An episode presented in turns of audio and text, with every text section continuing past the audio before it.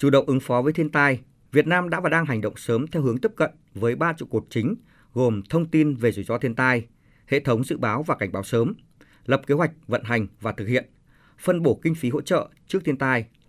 Trong đó thông tin dự báo cảnh báo là trụ cột quan trọng. Không chỉ dự báo chính xác để có hành động sớm mà còn cần phải truyền tải những thông tin này đến với người dân, đối tượng dễ bị tổn thương và vùng thường xuyên chịu tác động của thiên tai.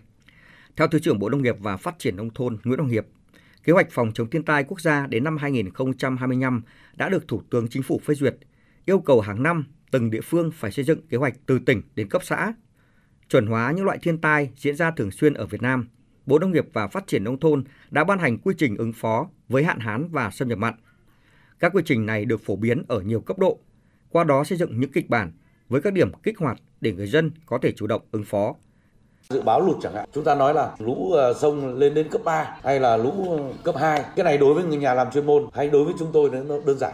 Chúng tôi hiểu ngay và biết là phải làm gì. Nhưng với người dân ấy, thì người ta lại không biết hành động thế nào khi mà lũ cấp 3 báo động sông cấp 3 người ta cần là với cái lượng mưa như thế thì nhà người ta ngập mấy mét. Chỗ người ta ở bị ngập bao nhiêu? Để kê cao đồ bao nhiêu? Đấy chính là điểm quy hoạch trong một quy trình điểm quy hoạch trong một kế hoạch.